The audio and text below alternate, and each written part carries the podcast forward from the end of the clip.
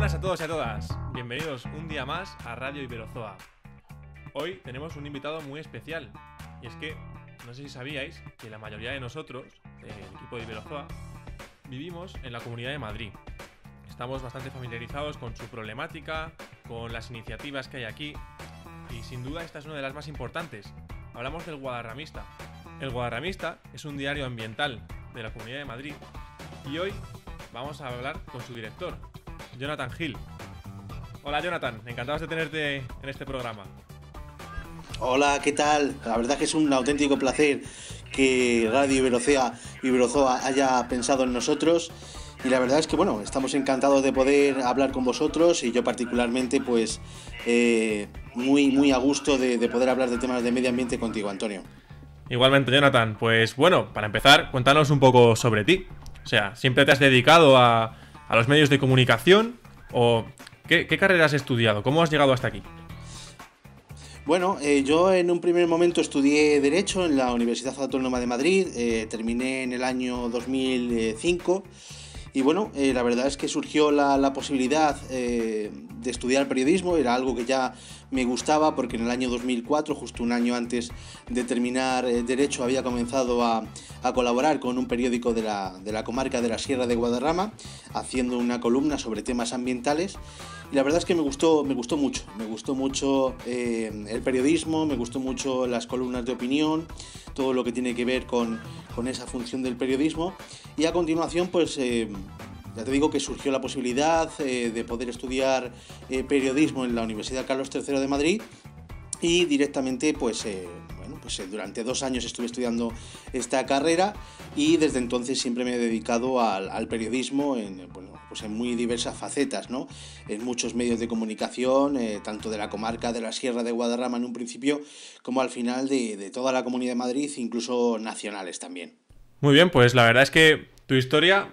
es un ejemplo que yo creo que muchos estudiantes deberíamos aplicarnos porque en nuestras carreras, normalmente cuando tú estudias solo biología o, derecho, o en este caso derecho, digamos que siempre te, te, imponen como un marco de cosas que puedes hacer y sin embargo luego una vez sales, una vez ves un poco el mundo exterior, te das cuenta de que en verdad con tener iniciativa e incluso formarte de forma autodidacta, aunque luego hayas acabado estudiando periodismo, puedes acabar eh, teniendo una dedicación pues bastante sólida, ¿no? Eh, aunque no sea un tema en el que te hayas especializado en principio. Queremos comunicar un poco también eso, que sobre todo si nos está escuchando algún estudiante, que tengáis apertura de mente respecto a los temas en los que os vais a dedicar en el futuro y no os cerréis a lo que os dice la carrera. Bueno, eh, siguiendo con esto del periodismo de naturaleza, periodismo ambiental, eh, exactamente qué es esto. O sea, si yo, por ejemplo, voy al país y leo una noticia sobre, sobre el lince ibérico, ¿eso es periodismo de naturaleza? ¿Es periodismo ambiental? ¿Qué diferencia hay con un diario? Sí, bueno, eh, digamos que, que, tanto en el Guadarramista como, como, en cualquier otro medio especializado, digamos, en información ambiental o información medioambiental o información de naturaleza, digamos que tenemos una serie de paralelismos o cosas en común con la, con la información que se traslada y se publica en otros medios de comunicación de ámbito ya generalista. ¿no? Eh, sí que es cierto que una noticia que podemos encontrar, por ejemplo, en, en el Guadarramista, tiene mucho que ver con una noticia que, que se publique, por ejemplo, en El País o en cualquier otro medio de comunicación, tiene mucho que ver, ya te digo. Pero también es verdad que hay muchos factores que, que, que lo diferencian, especialmente con medios de comunicación de periodismo ambiental, pues más especializados incluso que el nuestro, como puede ser, por ejemplo, la, la revista Kerkus. Es decir, lo que vamos a encontrar en un medio generalista cuando leemos una noticia de periodismo ambiental o de información ambiental, eh, es una noticia, digamos, eh, más abierta a todos los públicos, con una, pues con una información detrás, digamos, no demasiado exhaustiva, aun pudiendo serlo. ¿eh? Pero eh, cuando ya le leemos esa misma noticia en una revista, por ejemplo, como, como la Kergus, pues puede ser que esté firmada no, no incluso por un periodista, sino por un científico, lo que nos va a dar pues una amplitud de miras eh, mayor, una, una profundización en el tema mucho mayor que la noticia o la, o la, información que podamos encontrar en un medio generalista, ya sea en radio, en televisión o en prensa escrita. Es decir, estamos eh, tratando todos esa información pero de distinta forma, eh, con mayor o menor profundización, especialización, etcétera. De hecho, has mencionado algo que a mí me parece muy interesante y es exactamente qué clase de público consume el, periodismo ambiental más especializado al que vosotros os dedicáis, por ejemplo. De hecho, eh, ¿existe periodismo ambiental más orientado a todos los públicos o incluso a un público más juvenil o es un público más maduro el que suele leer este tipo de noticias? Bueno, nosotros intentamos, por ejemplo, en el Guadarramista y también en otros medios de comunicación, lo, lo especializados, lo vemos también, es que se intenta atraer a todos los públicos con contenidos pues eh, diferentes, pero eh, con el, eh, la información ambiental de fondo, ¿no? sí que es cierto que para los más pequeños de la casa pues les gustan un tipo de, de informaciones muy específicas, que pueden ser cómics y demás, que algunas revistas medioambientales como la que publica Ecología en Acción o eh, otras revistas sí que hacen, sí que hacen eh, eh, bueno, pues mención a ese apartado, ¿no? En forma de, de pequeños cómics especializados o dirigidos al público más pequeño. También es verdad o digamos que otra, otra cuestión es el, público joven. Yo creo, eh, y así lo vemos en el Guadarramista, es que los vídeos sobre rastreo de la, de la fauna salvaje, eh, de, de, rutas e incluso de, de, paisajes les gustan mucho a este público en especial, al público joven. Y luego en el apartado de, de público maduro, por decirlo de alguna manera, yo creo que le interesa muy mucho todo lo que tiene que ver con informaciones sobre conservación de, la fauna y flora de la Comunidad de Madrid, en nuestro caso, en el caso del, del Guadarramista, y eh, de, la, de la flora y fauna, de la biodiversidad eh, de ámbito estatal eh, para otras publicaciones. Pero sí que es verdad, como te comento, que ese público maduro, digamos que busca, bueno, pues saber qué, qué amenazas son las que se ciernen sobre nuestra biodiversidad, a qué amenazas tiene que hacer frente nuestra fauna y flora diariamente, ¿no? Eh, y creo que esa información, digamos, tiene que ver más con la denuncia medioambiental, con los problemas de, de, conservación del patrimonio natural de, de la Comunidad de Madrid y de España. Hmm, desde luego. Y otra, otra pregunta que me parece muy interesante es si el periodismo de naturaleza, incluso los programas de televisión que había antes, como el escarabajo verde, eh, que seguro que muchos de nosotros lo hemos llegado a conocer, eh, es si se ha notado el cambio del formato más físico al formato digital. Incluso ya en programas del formato nos ponemos a ver todos eh, la, 2 después de comer, ahora nos descargamos una serie en Netflix. Eh, este cambio de, digamos, de paradigma, ¿se ha notado a mejor en algunas cosas, a peor en otras? ¿Cuáles son las diferencias que tú has visto? Bueno, yo sí que, eh, bueno, como amante del periodismo, digamos, en, en, en, formato, en cualquier formato, en, en, ámbito general, yo sí que he visto que mm, al pasar de un formato físico a uno digital, eh, las informaciones eh, son más abundantes, cada vez hay eh, más información en los medios de comunicación generalistas que tienen que ver con el medio ambiente. También es verdad que han eh, nacido al amparo del formato digital muchísimos medios de todo tipo que tienen que ver con la conservación y defensa del patrimonio natural, de, bueno, pues el, patrimonio natural que, nos rodea. Y también es verdad que el número de informaciones, digamos, el número de, eh, de espacios donde podemos encontrar una eh, o, varias claves sobre conservación, sobre problemas muy concretos que podemos eh, observar en, en, España, pues ahora es mucho más numeroso. E incluso podría yo decir que también ese cambio del formato físico a lo digital ha desembocado en que las informaciones pues son más extensas, son más completas, al contar con eh, eh, enlaces y demás, eh, con vídeos y con otras informaciones añadidas, pues digamos que se crea una, una información ambiental mucho más completa, ¿no? multicanal, con muchísimos formatos diferentes, lo que viene bueno, pues a ayudar, que duda cabe, en la comprensión de los problemas eh, medioambientales. Fíjate que, yo pensaba que incluso podría haber sido al revés, ¿no? Que, eh, digamos, al tener un consumo de información más rápido eh, que una revista digital, que ya perdón, física, que ya existe, exige más compromiso por parte del lector, pues a lo mejor no genera tanta concienciación con el medio ambiente, pero claro, desde luego, si es que ahora mismo, por ejemplo, sois un ejemplo de eso, ¿no? Que incluso ponéis vídeos, incluso esta propia radio está anunciada en vuestra, en vuestra revista. O sea, Claro, la información es mucho más completa y sobre todo lo que has dicho, contrastada. Eh, y respecto a este último tema que estamos hablando ahora, eh, querías, si puede ser, que nos dijeras un ejemplo en el que puede ser el Guadarramista o puede ser eh, cualquier otra revista de, de, periodismo ambiental, ha influenciado directamente en la, en la conservación. Es decir, un ejemplo en el que la noticia en sí haya sido el desencadenante de que una acción se llevara a cabo.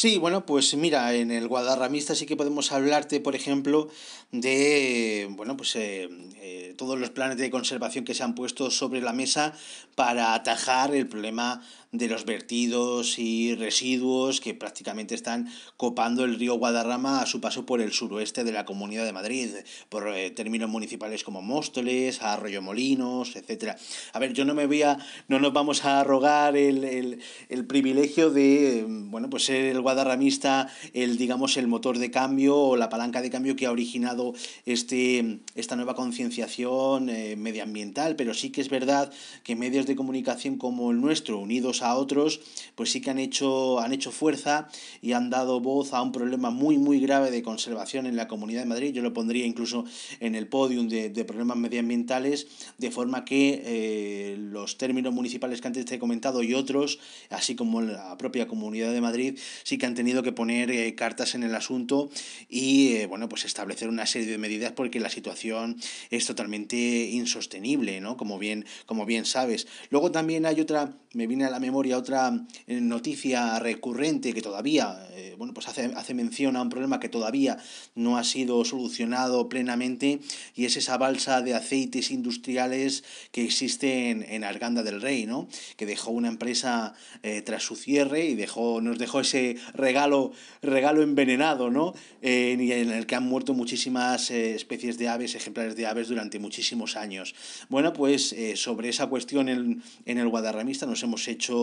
eh, hemos hecho eco, nos hemos hecho eco sobre este problema en repetidas ocasiones durante muchísimos años. Y eh, igual que te comentó antes Antonio, no es que el guadarramista haya causado ese cambio en las administraciones públicas e incluso en la opinión de la sociedad, pero no cabe duda que nuestro diario junto con otros medios de comunicación que se han hecho eco de esta información, de este problema ambiental, bueno, pues hemos sido los motores eh, de cambio que han originado que la Comunidad de Madrid en este caso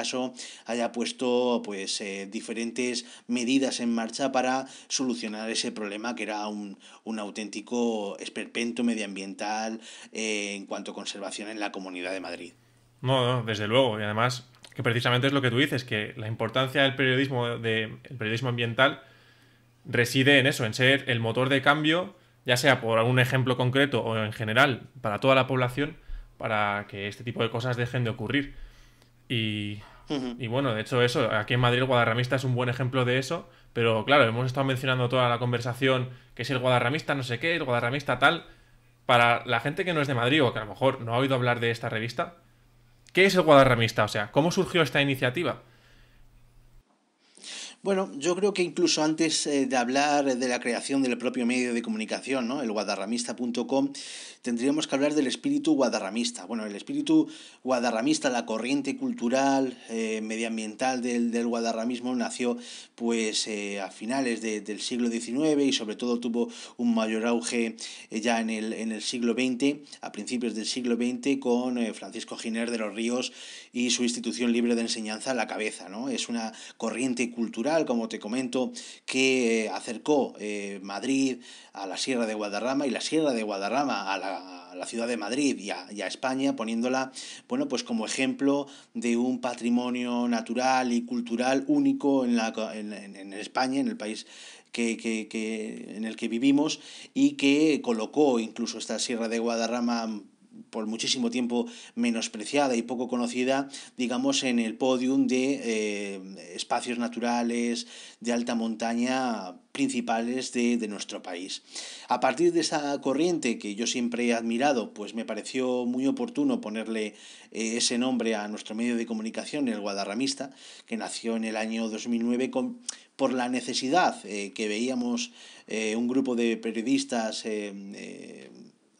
eh, que, que, adoramos el periodismo ambiental y la naturaleza que nos rodea en la Comunidad de Madrid, creamos, como te digo, este medio de comunicación a la vista de que no había un medio digital eh, de estas características en nuestra, en nuestra región. Eh, al principio, en los primeros años de, nuestra, de nuestro bagaje como medio de comunicación, centramos nuestra atención en la Sierra de Guadarrama, en toda la información medioambiental que tenía que ver con esta comarca de la Comunidad de Madrid, incluso en la zona de Segovia, por supuesto que sí. Y luego con el tiempo sí que hemos estado viendo que esa necesidad de un medio de comunicación eh, ambiental pues nos llevaba también a eh, cubrir toda la Comunidad de Madrid como eh, espacio informativo que teníamos que tener en cuenta a la hora de publicar noticias, reportajes, artículos y demás, por precisamente eso que te he comentado antes. No hay y bueno, no había y no hay todavía un medio de comunicación que se ocupe, además del guadarramista, de toda esta información. Eh, la verdad es que eh, siempre nos hemos, eh, nos hemos basado, siempre hemos tenido a nuestro lado a infinidad de organizaciones no gubernamentales en forma de asociaciones medioambientales de la Comunidad de Madrid que siempre nos han apoyado desde el minuto uno de la creación del Guadarramista, enviándonos pues eh, todas las informaciones, todas las notas de prensa, todos los estudios que realizaban en el medio natural madrileño, alertándonos sobre todo de los problemas de conservación pues eh, que amenazan a nuestro patrimonio natural. Y en cuanto, bueno, eh, me parece que una parte principal al hablar del Guadarramista son los contenidos que publicamos diariamente, bueno, aparte de la lógica información noticiosa de cualquier medio de comunicación, contamos con secciones muy muy interesantes sobre rutas, eh, seguimiento de fauna, la fauna propiamente dicha de la Comunidad de Madrid, literatura relacionada con la Sierra de Guadarrama, la arquitectura tradicional de la comunidad, que a mí también me parece algo muy muy interesante ya que es un patrimonio con eh, francamente amenazado y en retroceso. Y bueno, también eh, ocupa un, un, lugar principal las, las, viñetas que de forma muy, muy gráfica reflejan muy certeramente además pues problemas de, del día a día de, de, de, la ciudadanía madrileña en cuanto a su relación con el medio eh, natural. Y la verdad es que bueno siempre hemos estado eh, teniendo esas dos patas informativas muy presentes aun siendo solamente un medio de comunicación de información ambiental. Es decir siempre hemos pensado que la información medioambiental de naturaleza está muy muy relacionada íntimamente relacionada, diría yo, con la conservación del patrimonio histórico. Yo creo que eh, un paisaje eh, no está completo si no podemos eh, todavía observar pues, un antiguo monasterio como es el del Paular, etcétera, etcétera. Es decir, forma parte de ese, de ese paisaje también el, el patrimonio histórico y cultural de la Comunidad de Madrid y así lo hemos entendido siempre y siempre lo hemos tenido presente, que la conservación de uno es la conservación también eh, de otro. Totalmente de acuerdo en esta última reflexión sobre el patrimonio histórico. Precisamente cuando yo suelo dar una charla o hablo sobre alguna especie en concreto, es el mismo ejemplo que pongo, que eh, el patrimonio histórico y el patrimonio natural son, eh, están íntimamente relacionados y es más, son ejemplos muy paralelos, solo que el caso, el ejemplo que suelo poner, por ejemplo, es que una especie o sea, una catedral podrá tener 700, 800 años y siempre se hace un esfuerzo en conservarla e integrarla dentro de, pues, intentar conservarla, ¿no? ¿Por qué no se hace eso con una catedral? Que básicamente es una figura hmm. representando una especie que se ha construido durante millones de años. Bueno,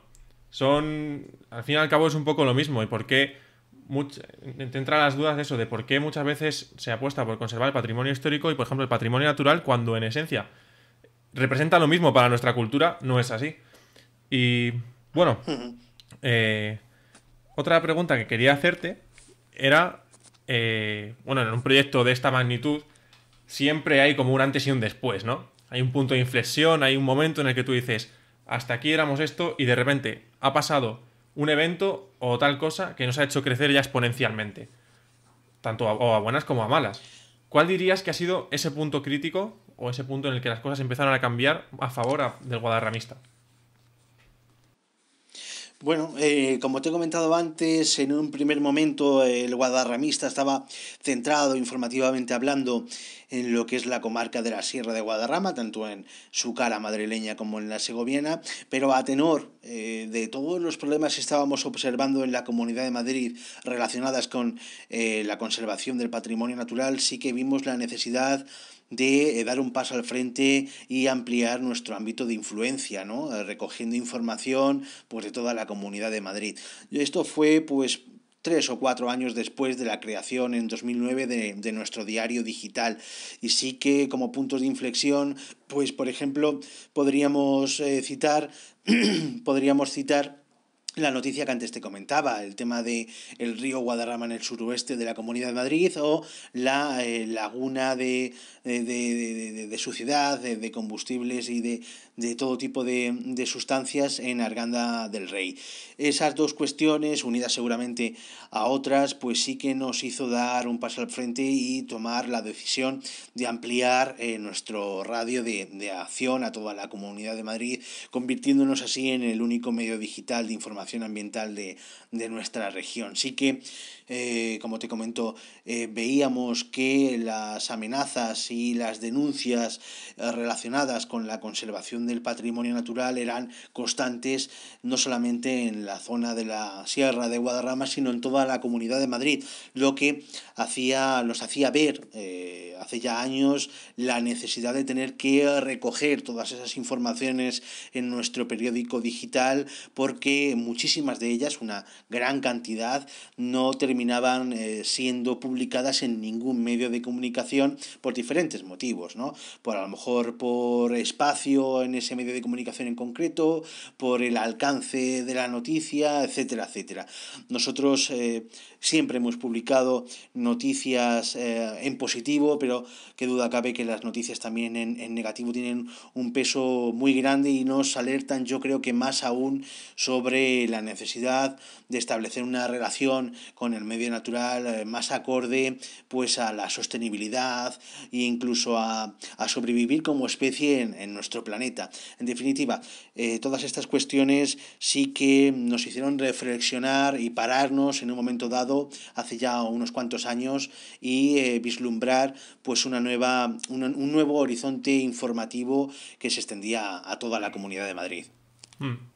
Desde luego, una, una de las cosas que quería queríamos dejar claro en esta entrevista era, eh,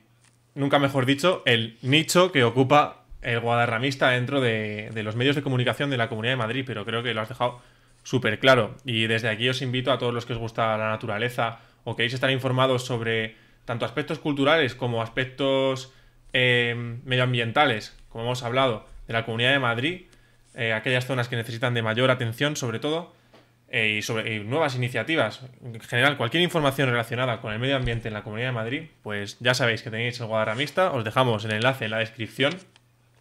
Y os sugiero que ahora, en la siguiente pregunta que, os vaya, que vamos a hacer, que es sobre eh, las secciones y digamos la descripción, qué, qué cosas tenéis dentro del Guadarramista, de vídeos, de noticias, de secciones, eh, os sugiero que dejéis el audio por ahí colgando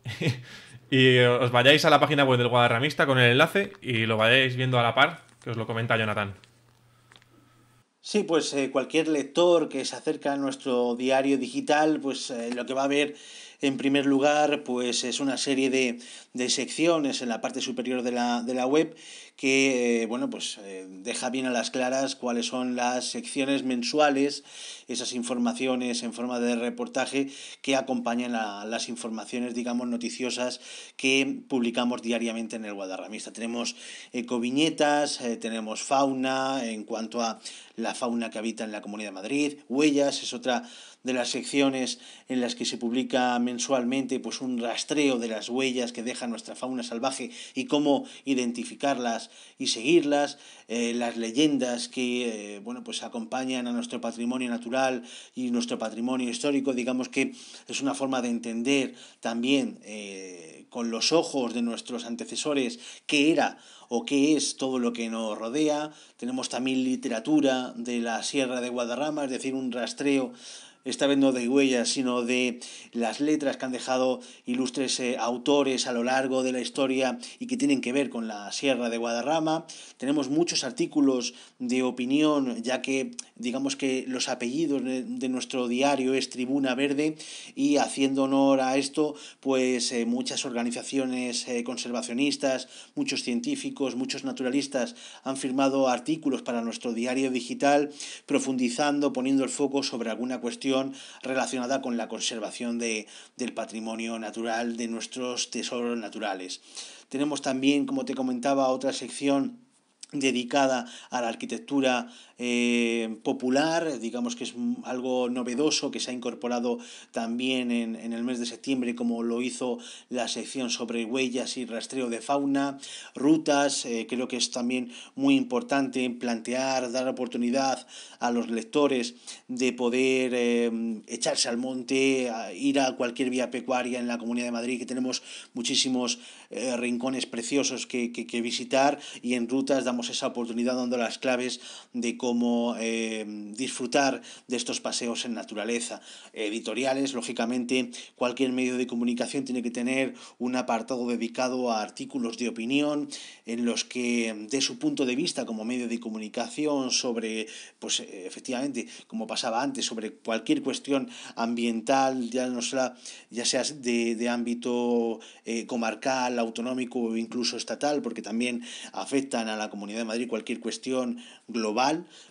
porque estamos en una aldea global y todo no, nos afecta. Y luego, pues eh, si vamos haciendo scroll en la web, pues sí que nos vamos dando cuenta de la posición, digamos, que ocupan eh, cualquier, todas las informaciones que publicamos en el Guadarramista, desde Videoteca Sostenible, que son vídeos eh, grabados, editados, realizados por terceras personas y que vamos publicando por su valor natural, histórico, divulgativo, etcétera, en el Guadarramista. Y tenemos, pues, esa columna de la derecha, en primer lugar, que tiene que ver con esos banners que ofrecemos a medios de comunicación y también a, organizaciones, incluso empresas, que, cuyo negocio tiene que ver con, con la actividad verde, que son sostenibles. Y luego a medida, ahí está vuestro, vuestro banner, por ejemplo, de Radio Iberozoa, que estamos muy,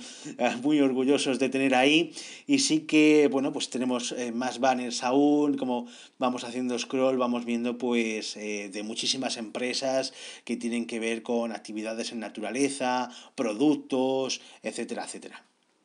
Esos, digamos, serían los contenidos principales de nuestro diario digital. Bueno, sin duda es un diario muy completo, tanto por, la, por el tipo de información que hay como por el formato que presentáis.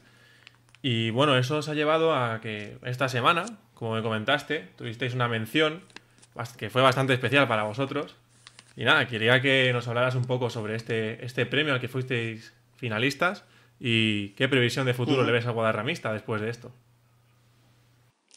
Bueno, la verdad es que fue eh, un, un, privilegio, ¿no? Eh, que nos llegara a la redacción ese email del diario 20 Minutos anunciándonos que éramos finalistas de los premios 20 blogs en la categoría de blogosfera verde. Eh, hace unos días fue la, la, entrega de premios, no tuvimos la suerte de podernos llevar ese reconocimiento como diario, medio de comunicación o blog más importante en esa categoría que te comento, pero qué duda cabe que la simple eh, mención del guadarramista en la, en la gala de entrega de, de estos premios fue todo, todo un honor. La verdad es que uno recuerda esos eh, primeros momentos allá por el año 2009 en el que con muchísima ilusión ponía en marcha este proyecto y 11 años después pues eh, de una manera muy tangible pues se ve un reconocimiento muy importante para nosotros como es el del diario 20 minutos ¿no? un periódico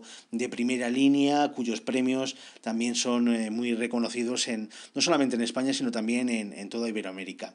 y luego bueno pues a, a futuro eh, sí que es verdad que este tipo de reconocimientos nos hacen parar un poco ver todo, eh, todo el bagaje que nos ha llevado hasta aquí y bueno, pues plantear un poco cuáles son las líneas que tenemos que seguir de cara al futuro. Nosotros tenemos claro que el camino es seguir, es, eh, seguir haciendo lo que estamos haciendo, es decir, recoger información diariamente que tiene que ver con el patrimonio natural de la Comunidad de Madrid, seguir sumando secciones eh, en forma de reportajes mensuales que dan una información única, diferenciada y que publicamos en el Guadarramista, eh, sobre todo eh, temas de, medio ambiente, leyendas, rutas y demás. Como antes te comentaba, creo que esa información es un privilegio que podamos contarla, podemos, que podamos contar con ella en el Guadarramista y debe ser, yo creo que reconocida como así es por el propio lector, porque es una información que no va a en ningún otro sitio y es específica de la Comunidad de Madrid. En este sentido, sí que tenemos claro que el futuro pasa por ahí, fortalecer nuestros contenidos y seguir haciendo lo que estamos haciendo eh, desde hace ya muchos años con la pasión que nos caracteriza y que así creo que trasladamos en nuestro día a día. Desde luego que lo trasladáis, yo creo que es algo totalmente merecido que hayáis sido mencionados para este premio y seguramente que, esto será solo el comienzo para que esto siga creciendo con tendencia positiva, porque no solo por la calidad y lo que habéis dicho, la pasión, que es muy importante, de que transmitís con vuestro, con vuestro proyecto, sino también el impacto que ha causado y sigue causando en la concienciación y en los problemas de conservación que hay en Madrid, de los cuales, pues muchos son desconocidos para la mayoría de la población. Generalmente siempre oh, la, burbuja de, contaminación que hay, en la, que hay en Madrid capital, el cambio climático, eh, los vehículos, desde luego son súper importantes, pero a nivel local, a nivel regional, hay un montón de acciones que están perjudicando nuestro medio ambiente que sin duda son muy importantes y que nadie está teniendo en cuenta. ¿Cuáles son, qué ejemplos pondrías de estos, estos problemas de comunicación? Digo, eh, perdón, de estos problemas de conservación.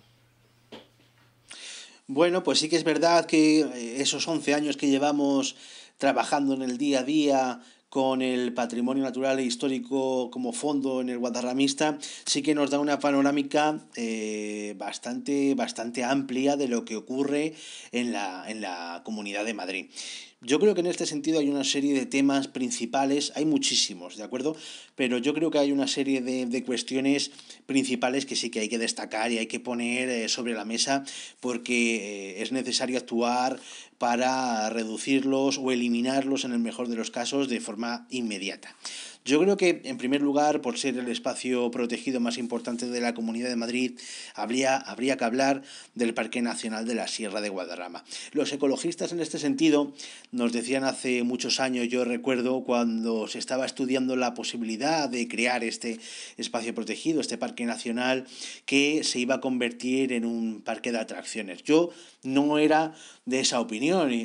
Sí, un parque, un parque de atracciones. Y yo eh, en aquella ocasión no era de esa opinión y creía que era algo pues exagerado y creía firmemente que eh, dotar a esta comarca o a este espacio de montañas y valles de un régimen eh, digamos legal proteccionista como era el Parque Nacional o como es Parque Nacional pues le iba a dar además de un marchamo eh, internacional muy importante pues le iba a dar una,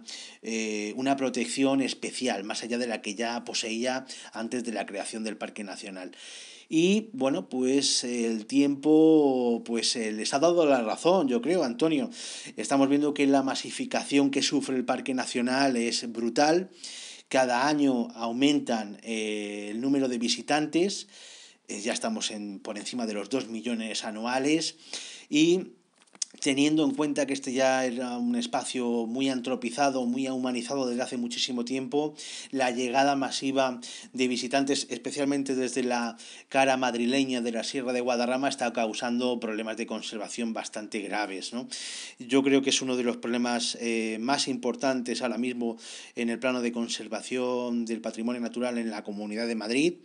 teniendo en cuenta además que es un espacio protegido de primer orden, como te comentaba, pues eh, tenemos problemas de masificación cada fin de semana y cada fiesta de guardar. Llega muchísima gente a, este espacio protegido, buscando lógicamente pues lo que hacemos todos ¿no? cuando salimos al campo, un, un espacio natural eh, que nos haga desconectar de nuestro día a día, que nos haga olvidar nuestras penas, que dejemos atrás los malos humos de las ciudades, pero sí que es verdad que eh, podría estar muriendo de éxito el Parque Nacional de la Sierra de Guadarrama. En este sentido yo siempre he visto como algo incongruente eh, y tú lo sabes muy bien, Antonio, que cuando vas a visitar o pretendes visitar el Alledo de, Montejo, ese grandísimo tesoro botánico que tiene la Comunidad de Madrid, pues es necesario reservar la, la entrada e incluso el aparcamiento a la entrada del Alledo de Montejo. ¿Por qué se es tan restrictivo?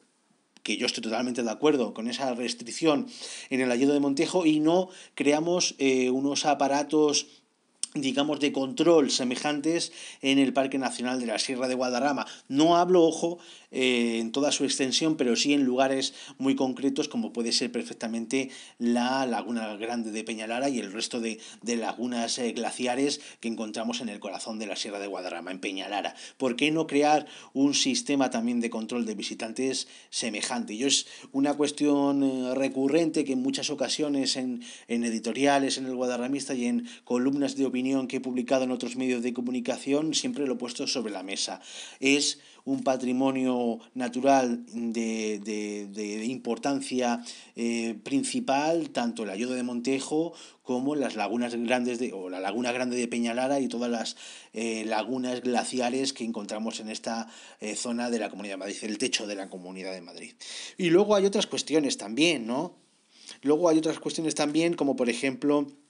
como hemos comentado ya, eh, la conservación del río Guadarrama en el suroeste de la Comunidad de Madrid. Llevamos muchísimos años, muchísimos años viendo pues imágenes, ya sean en vídeo o en formato eh, fotografía, de grandes cantidades de, basura, de residuos de todo tipo, neveras incluso, flotando y eh, siendo arrastradas por el agua del, del río Guadarrama en este punto en concreto de la Comunidad de Madrid. Es verdad incluso que aquí muchos medios de comunicación como el nuestro, como el nuestro, como el propio guadarramista ha puesto muchísimo la atención en este punto en concreto, en este río en concreto de la Comunidad de Madrid, pero otros cauces como el río Jarama sufre tanta o más contaminación como el río Guadarrama, que el río Guadarrama, y esto lo tenemos que tener muy presente. Luego también hay pues eh, más temas, ¿no? Eh, por ejemplo, las vías pecuarias y los caminos históricos, tanto las vías pecuarias como esas autopistas antiguas eh, de tiempo inmemorial que servían a, nuestros antecesores o antepasados para viajar de un sitio a otro, pues están, están sufriendo desde hace muchísimos años también vertidos incontrolados de todo tipo eh, de residuos de obra, basuras, etcétera. Todo eso se une, o a todo esto se une también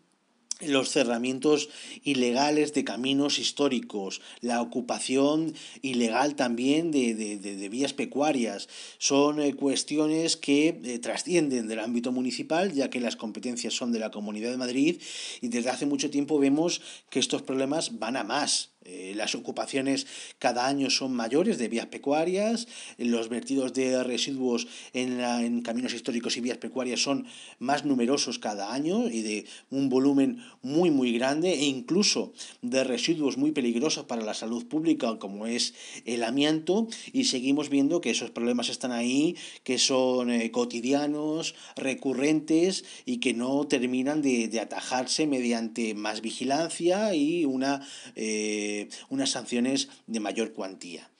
También es verdad que tenemos el, urbanismo depredador. Eh, ya no estamos en una situación como hace años de, de, burbuja inmobiliaria, de burbuja del ladrillo, pero sí que es verdad que estamos viendo que se están poniendo las bases para una futura burbuja inmobiliaria que da muchísimo miedo, la verdad. En este sentido, las modificaciones que se han realizado recientemente por parte del gobierno regional eh, dentro de la ley del suelo, pues nos alertan nos alertan muchísimo. Es decir, vamos a pasar de la necesidad de contar con una licencia municipal urbanística previa para construir a eh, una declaración responsable para construir y se tiene que presentar a posteriori, con lo cual se eliminan los controles, digamos, de los controles urbanísticos a los que estábamos acostumbrados hasta ahora, ¿no? Y que en gran medida sí que es verdad que han impedido que eh, muchísimas construcciones se llevaran a cabo sin ton ni son, eh, invadiendo espacios naturales, etcétera, etcétera. Luego también pues hay eh, otro problema recurrente que es la transformación de la agricultura. Estamos viendo cómo el sector agrícola en la Comunidad de Madrid ha pasado, digamos, de un eh, método de explotación tradicional a uno industrial. Estamos viendo que se pasa de cultivar cereal a pues eh, cultivos de regadío, de inundación incluso. Esto redunda en la pérdida de, de espacios naturales para aves esteparias, para aves cerealistas. Luego nos gusta hablar muchísimo de, bueno, pues viaja a esta zona, a Torrejón de Velasco, por ejemplo, para observar las abutardas y demás. Sí, efectivamente hay poblaciones de abutardas en la Comunidad de Madrid. Sí, es precioso poder eh, pasar un fin de semana ornitológico observándolas, pero que duda cabe que si no conseguimos mantener unos espacios eh, agrícolas eh, óptimos, este tipo de aves no van a poder seguir eh, habitando en nuestra comunidad de Madrid. Y eso es algo que también ocurre incluso en toda, en toda España. Algo muy similar también ocurre con la ganadería. Estamos pasando desde hace muchísimos años, vemos esa transformación, asistimos a esa transformación de cambio de una ganadería eh, en extensivo a una ganadería en intensivo, es decir, las, las vacas, las eh, cabras, ovejas, etcétera, etcétera, cada vez eh, pastan menos en el medio natural, en el, en el entorno que nos rodea, monte bajo, etcétera, y pasan a estar estabuladas en centros de explotación ganadera. Eso también está influyendo, digamos, en la conservación de nuestro medio natural porque, por un lado, se están perdiendo esos claros esas zonas de campeo que utilizan aves rapaces, etcétera, etcétera, porque ya no hay eh, esa ganadería que elimine esa vegetación. Y también es verdad que en la Comunidad de Madrid estamos perdiendo un grandísimo aliado en todo lo que tiene que ver contra eh, la lucha de los incendios forestales. A menor ganado en extensivo es más la materia vegetal inflamable en los meses eh, pues,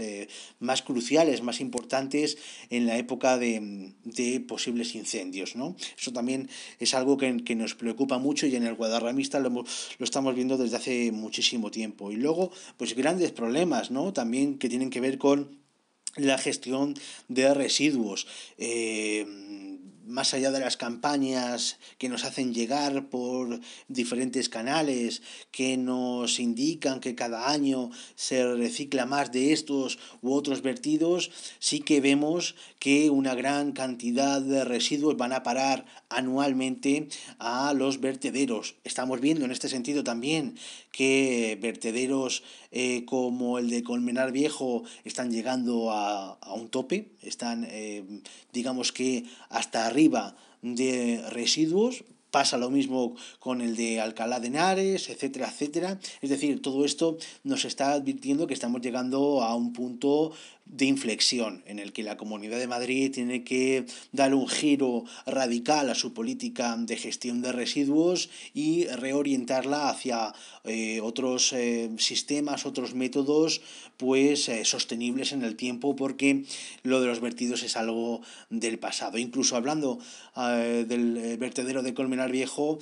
es triste ver que es un lugar ornitológicamente muy importante de observación de aves en la Comunidad de Madrid porque son infinidad de especies las que van a alimentarse a este vertedero a cielo abierto. Eso es muy triste y muy preocupante que eh, como lugar de observación tengamos que ir a un lugar como este. Y luego también otra cuestión de, de fondo muy, muy, muy importante que llevamos reflejando en el Guadarramista desde hace ya muchísimos años. Yo creo que desde el primer día que, pusimos en marcha nuestra web y es eh, que los agentes forestales de la Comunidad de Madrid, ese cuerpo que eh, está destinado eh, a vigilar, a proteger nuestro medio natural, pues con cuenta cuenta con muy poquitos efectivos. lleva muchísimos años este cuerpo de la Comunidad de Madrid alertando también de que mm, bueno, sus efectivos son, eh, tienen una edad eh, que ya, digamos, es necesaria ir eh, cambiando por, por nuevos agentes forestales y eh, incorporando otros más para la plantilla para reforzar los grupos de, de, agentes forestales en las comarcas en las que está dividida la Comunidad de Madrid. Y bueno, pues es verdad que en los últimos años sí que hemos visto que el gobierno regional ha sido permeable y ha lanzado posiciones y plazas y demás para cubrir en parte en parte esa carencia, digamos, histórica, secular de los agentes forestales en la Comunidad de Madrid. Creemos que esas plazas de eh, de nuevos agentes forestales son muy escasas, tendría que reforzarse muchísimo más para que este cuerpo eh, cumpla las funciones para las que fue creado, es decir, eh, proteger y vigilar nuestro patrimonio natural. Sin esto, todo lo demás, todas las acciones medioambientales que se quieran llevar a cabo, ya sea por entidades locales o la administración regional, todas eh, las medidas de protección de la naturaleza se van a, se van a ver abocadas, digamos, a, un posible fracaso si eh, no existe un eh, cuerpo, digamos, de agentes forestales fuerte, bien dotado y que pueda desarrollar sus funciones adecuadamente. Mira, si tuviera que quedarme con una frase de, de lo que has dicho, es sin duda la referencia al punto de inflexión que necesita la Comunidad de Madrid eh, no solo en el tema de los residuos, sino en todo el, toda su política medioambiental. Y es que, aunque muchas veces, eh, incluidos nosotros, por supuesto, es súper necesario concienciar a nivel individual, es decir, a nivel de tu consumo en casa de plásticos, por ejemplo, de reciclar, de, bueno, de respetar el patrimonio natural, digamos, aspectos individuales o familiares, en entorno de un círculo cerrado, creo que está muy importante y todos estos problemas que has comentado entran de este marco que voy a comentar, que es concienciar a nivel social, que tú exijas y demandes que tus administraciones y que tus empresas, las empresas que contrates, eh, cumplan requisitos que no, no causen estos perjuicios a la biodiversidad y al medio ambiente. Que si tú, por ejemplo, vas a hacer una obra de baño en tu casa, sepas que esa empresa va a ir luego a un punto limpio, a pesar de que tenga que pagar, y va a verter sus residuos ahí. Que si tú compras un colchón, luego no va a haber. Es que me viene a la cabeza una imagen de un cementerio de colchones que vi esta semana en el campo, también por la parte del sur, con las vías pecuarias. Y es que se me, se me revuelve un poco el estómago de, de ver eso. Es que es normal, y es que yo creo que, aparte de pues escuchar y leer todo este tipo de, noticias relacionadas con estos temas, yo creo que la mejor forma de darse cuenta es, una vez eres consciente de esto, darte una vuelta por el campo y ver de verdad las atrocidades que se hacen en algunas partes de la Comunidad de Madrid en relación a estos temas. Y dicho esto, me gustaría hacer un repaso con mi, perspectiva de, pues, tanto de excursionista como de biólogo, eh, de las temáticas que has tratado y desde luego, eh, hablando del Parque de Guadarrama, si bien la, desde luego la laguna de Peñalara, estos enclaves más protegidos son fundamentales, son una referencia a nivel europeo, incluso a nivel mundial, en muchos, en muchos aspectos. Eh, todo el parque, o sea, todo el territorio del parque, incluso otras zonas como la cuenca alta de Manzanares, estas zonas que solemos ir de excursión a disfrutar con la familia o simplemente o, a observar animales y vegetales, eh, es que estas zonas que a lo mejor no tienen ese grado de protección tan extremo, también son las que sufren muchísimo, digamos, la erosión de la erosión medioambiental de, de, la masificación de la gente que va allí pues, pues en masa, sin ningún tipo de criterio. Bueno, es un despropósito y desde luego que la medida que proponías, similar a la que tienen en, el Alledo de Montejo, me parece que debería tenerse en cuenta en muchos puntos y ya no solo eso, sino eh, también eh, la concienciación en las zonas más generales, ¿no? Dentro del sur, que también voy a hablar un poco de esto, de las vías pecuarias, de la parte más del sur, Pues lo que acabo de comentar, solo tienes que coger, salir del polígono industrial de una ciudad, de allí del sur, de Brunete, por ejemplo, de Villanueva de la Cañada, de alguna de estas zonas, y es darte cuenta de la cantidad de escombros que hay. cementerios de uralitas también, de amianto, que bueno, ahora creo que han cambiado un poco la política respecto a ese tema, pero, pero que es que es, es abusivo, como, mm, como simplemente eh, una empresa que a lo mejor puede eh, no teñir su campaña de verde, pero eh, digamos, una... Voy a empezar otra vez, espera. Como una empresa que aparentemente es respetuosa con el medio ambiente, luego no, digamos que no rinde, no rinde cuentas de la gestión de sus residuos. Y lo dicho, esto es algo que he comentado antes que a nivel particular también es responsabilidad tuya el hecho de que tú contrates o votes o, eh, digamos, fomentes una administración, una empresa que de verdad cumpla todas estas cosas, ¿no? Eh, porque desde luego el cambio está en la, en la demanda a nivel social, no tanto en donde las empresas y estas organizaciones vean de dónde viene el interés. Y este es el mejor ejemplo que, que se puede poner respecto a este tema. Respecto al urbanismo, pues ¿qué te voy a comentar? Uno de los proyectos que, estamos teniendo, por ejemplo, es un proyecto de investigación sobre cómo integrar poblaciones de anfibios y reptiles en planes urbanos. Pues aparentemente, aunque parezca un despropósito, muchas veces eh, las modificaciones previas al urbanismo son incluso fuente de biodiversidad. Las excavadoras que generan charcas, generan más heterogeneidad en el ecosistema, eso sí, una vez ya cuando se empieza a construir, obviamente todo se va al garete. Pero eh, es muy interesante ver cómo en Europa, en otros sitios, el urbanismo obviamente es un problema, pero se mitiga esta, este efecto negativo sobre la biodiversidad y se integra incluso la biodiversidad dentro de los parques o zonas periurbanas. Las zonas periurbanas son súper importantes para nuestra biodiversidad, muy importantes. Es que tenemos todo construido, son la mayoría de nuestro territorio casi. Y, y aunque tú vayas a luego a salir en bici o, a hacer footing a las afueras de tu casa, ese entorno, ese, ese entorno que te rodea es mucho más importante casi a veces que incluso unos parques nacionales otros, bueno, es mucho hablar esto, pero es verdad que tiene una importancia muy similar. Em, y, desde luego que la gestión del urbanismo eh, debe, dar también un giro de tuerca respecto a esto. Eh, bueno, las explotaciones agrícolas y ganaderas. Lo dicho, si antes decía que solo tenías que coger Brunete y darte una vuelta por alrededor, pues ahora te vas a Colmenar Viejo y ves cómo está todo ese, todo ese antiguo ecosistema, digamos, que aparentemente pudiera ser de dehesa, de bosque mediterráneo, está totalmente alterado por ganadería, ganadería intensiva, ¿no? Y la agricultura igual. Todo el tema de los de los mm, de los fertilizantes, de cómo alteran no solo la tierra, sino los cursos de agua también. Eh, bueno, es un despropósito, desde luego, eh, la gestión que se hace de, pues de parcelas y de, estos entornos para la explotación, bueno, para, para la economía primaria, ¿no? Y en parte no es tanto culpa del agricultor ni del ganadero, por supuesto, sino de la política que se lleva en estos casos, en los que se fomenta este tipo de, producción, una producción súper intensiva de carne, de frutas, de cualquier cosa que no tenga nada que ver con la zona. Em, y sin embargo, luego ni siquiera el, propio agricultor o ganadero obtiene la remuneración correspondiente. Eh, esto es un cambio también que se debe dar no solo a nivel eh, de Madrid, sino a nivel, nivel global, que es el fomentar el comercio local y explotaciones que sean sostenibles con el medio ambiente, porque son posibles, porque tú puedes tener terrenos enteros de dehesas con ganado y obteniendo eh, beneficio económico de ese terreno y sin embargo fomentando la biodiversidad, incluso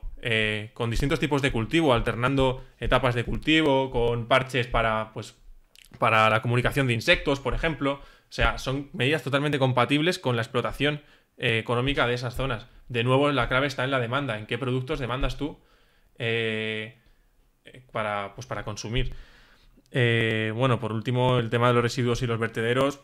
pues también, que es, aquí es donde, mencionabas el punto de inflexión, ¿no? Es que estamos ya colmatados de basura, o sea, es que no, no damos abasto. De hecho, creo que es que es, que es un poco ridículo, pero si la Unión, creo que la Unión Europea está esto, al borde de ya sancionarnos a la Comunidad de Madrid eh, por el trato de nuestros residuos, que no sé cuántos millones de euros son, pero estamos dispuestos de verdad a pagar una sanción, o sea, a construir un nuevo vertedero o nuevos vasos de vertederos y pagar esa millonada como una multa en vez de usar esa millonada para... Eh, pues es que es nuestro beneficio propio al fin y al cabo, la buena gestión de los residuos y la salud del medio ambiente. Estamos dispuestos de verdad a pagar una multa con tal de seguir gestionando los residuos de la misma forma. No sé, desde luego que eso se necesita a nivel político y a nivel incluso científico, ¿no? Eh, a todos los niveles se necesita un cambio radical de, de, de trata de los residuos. Ya el tema de los agentes forestales, si bien no soy tan conocedor de esto, tengo incluso dentro de la asociación amigos y contactos que están metidos en este mundillo y desde luego pues es totalmente lo que, lo que acabas de decir. esto, todo este patrimonio que tenemos exige y demanda una vigilancia y unos cuidados que pues esta red de, especialistas eh, vamos debería estar más, debería estar más potenciado en definitiva que es lo que has dicho y bueno ya por último para ir terminando la, la entrevista quería pues viendo un poco todo en contexto de lo que hemos hablado eh, y volviendo ya al tema de tu experiencia, ¿qué tendencias y cambios has visto, eh, tanto positivos como negativos, respecto a la concienciación? Bueno, pues eh, sí que hemos visto a lo largo de los años en el Guadarramista, y esto también tiene que ver un poco con lo de lo que antes te comentaba de esa panorámica en, en 180 grados, ¿no? Que te ofrece el estar al día a día eh, al pie del cañón y publicando informaciones de todo tipo, que sí que puede haber una mayor concienciación social de la ciudadanía pero yo creo que los problemas medioambientales que antes hemos comentado y que tú has hecho una eh, perfecta mención y un perfecto desarrollo hace unos segundos, todavía están ahí presentes y la administración pública es en gran medida responsable de ellos, o por lo menos que se produzcan, ¿no? Con, con la libertad con la que estamos viendo que suceden día a día.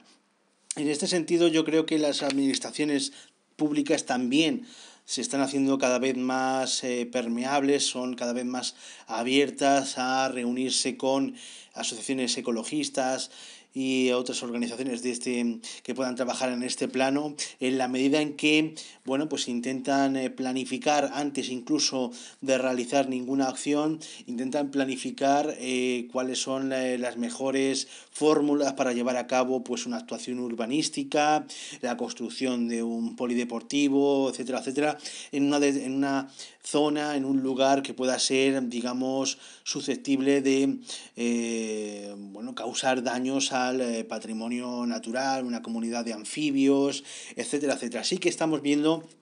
que las administraciones públicas, especialmente los ayuntamientos, cada vez están más eh, concienciados, eh, tienen en su agenda cada vez más presente la cuestión medioambiental y una de las, eh, digamos, cuestiones o uno de los hechos que vemos día a día y que atestiguan esto es que cada vez se tiene más en cuenta la opinión de las organizaciones conservacionistas e incluso de expertos en cuestiones medioambientales ambientales. Pero en el resto de, de ámbitos, en el resto de planos, eh, a lo largo de los 11 años de historia del Guadarramista, vemos prácticamente los mismos, los mismos problemas de, bueno, pues de, de, de, cómo afrontar nuestra relación con el medio natural. Es un poco triste, pero podemos decir que en una década o en algo más de una década esto no ha cambiado y sigue siendo un problema principal que una administración como la autonómica, digamos, que no tenga más sensibilidad medioambiental por todas las cuestiones que hemos comentado y todo lo que hemos dejado en el tintero que es muchísimo. Y eh, bueno pues eso nos hace pensar que todavía está pendiente un, un cambio un giro una manera de entender eh, eh, pues la relación del ser humano con su entorno natural que tiene que cambiar tiene que cambiar radicalmente porque no estamos hablando de una comunidad autónoma pues eh, pequeña, con pequeña población, etcétera, etcétera. Estamos hablando de una comunidad autónoma que es, además del motor económico de España, eso sin duda, estamos hablando de una región muy, muy poblada, densamente poblada. Esto pues eh, trae como consecuencia pues eh, unas agresiones, unas amenazas al medio ambiente que se tienen que tener muy en cuenta y se tienen que estudiar. Eh, de poco nos sirve salir en la televisión cada dos por tres y van a gloriarnos que la Comunidad de Madrid es el motor económico de España si luego la economía es o la economía en la que se basa ese crecimiento, esa fuerza está basada en eh, una eh, torpe relación con el medio ambiente o digamos eh, poniendo al medio ambiente y la relación con el patrimonio natural por debajo de las estadísticas económicas, de los balances, etcétera, etcétera. De, de, nada sirve porque eso es muy cortoplacista. Tenemos que estar pendientes, tenemos que estar atentos de lo que hacen en otros países, sobre todo del norte eh, de Europa en este sentido y tenemos que observar cómo eh, se están transformando las economías eh, al uso, las eh, economías capitalistas se están transformando, como digo, en economías verdes, con una relación muy especial con el medio natural, incluso siendo pues un motor económico en sí mismo, ¿no? el medio ambiente. Ya estamos viendo aquí en la Comunidad de Madrid y en España, no al mismo ritmo que en otros países, es verdad, pero sí que vemos cómo hay cada vez más explotaciones de mm, eh, de alimentos, etcétera, etcétera, basadas en una, eh, en, un, en, una explotación sostenible. Vemos también que hay muchísimas empresas cada vez más que nos ofrecen la posibilidad de observar al lobo o al lince ibérico los fines de semana en unas eh, jornadas muy, muy especiales que yo recomiendo a, a todos nuestros oyentes. Es decir, se está creando un tejido empresarial verde, por decirlo de alguna manera, muy importante que está cada vez aportando más al, al PIB de la Comunidad de Madrid y al del, eh, propio Estado. Desde luego, sí. Eh, es que los argumentos para defender el medio ambiente no son solo sensacionalistas, de, por el simple gusto, ¿no? Que muchos, eh, pues parece que es la única justificación que hay, ¿no? Nuestra pasión por el medio ambiente, que entiendo que no todo el mundo la tenga. Pero ya solo por argumentos objetivos, como puede ser toda la economía que están generando desde hace un montón de tiempo, tanto en el sector primario como en estos nuevos sectores que has dicho. Son, es un cambio que desde luego es algo que está yendo a, a, positivo y es algo muy a tener en cuenta, como en zonas como Extremadura, por ejemplo, eh, el turismo ornitológico y otro tipo de iniciativas es un motor fundamental de la economía. Eso en el aspecto económico, en el aspecto social, los beneficios que nos otorgan son innumerables, incluyendo eh, uno de los argumentos que hoy en día nos pesan más, que es la salud. Simplemente lo dicho. Eh, lo que es que es básicamente lo que has dicho. Estamos en una de las zonas más densamente pobladas de España y sin embargo eh, los factores que amenazan nuestro medio ambiente son, son muy graves en algunos casos. Es verdad que se tiende a solucionarlos en parte, pero siguen siendo muy graves. Es decir, que un gran número de personas está en íntima relación con un entorno cada vez más degradado lo cual nos expone de nuevo a, compromisos en nuestra salud que precisamente hoy en día no estamos para hablar de eso. En definitiva, hay un montón de argumentos eh, a favor de, fomentar eh, la defensa del medio ambiente, empezando, por supuesto, por consumir y consultar medios como, pues, como el Guadarramista mismamente, donde ya hemos comentado que son sitios donde te puedes informar de todo este tipo de movimientos, de tanto buenos, tanto negativos como positivos que ocurren en nuestra comunidad. Y es un buen sitio, yo creo que por donde empezar con todo esto. Y, y nada, Jonathan, yo creo que con esto ya vamos a cerrar la, entrevista. Muchísimas gracias de verdad por, participar en este en esta nueva edición de Radio Iberozoa. Esperemos que dentro de poco, dentro de poco nos alejemos de estas plataformas que usamos y ya pasemos a otro, a otro plano ¿no? de la comunicación. Estamos deseándolo. Claro que sí, cuando queráis. Pues genial. Y, nada, lo dicho, ya sabéis que tenéis todos los links en la descripción. Y, y nada, Jonathan, pues eso, muchas gracias por participar.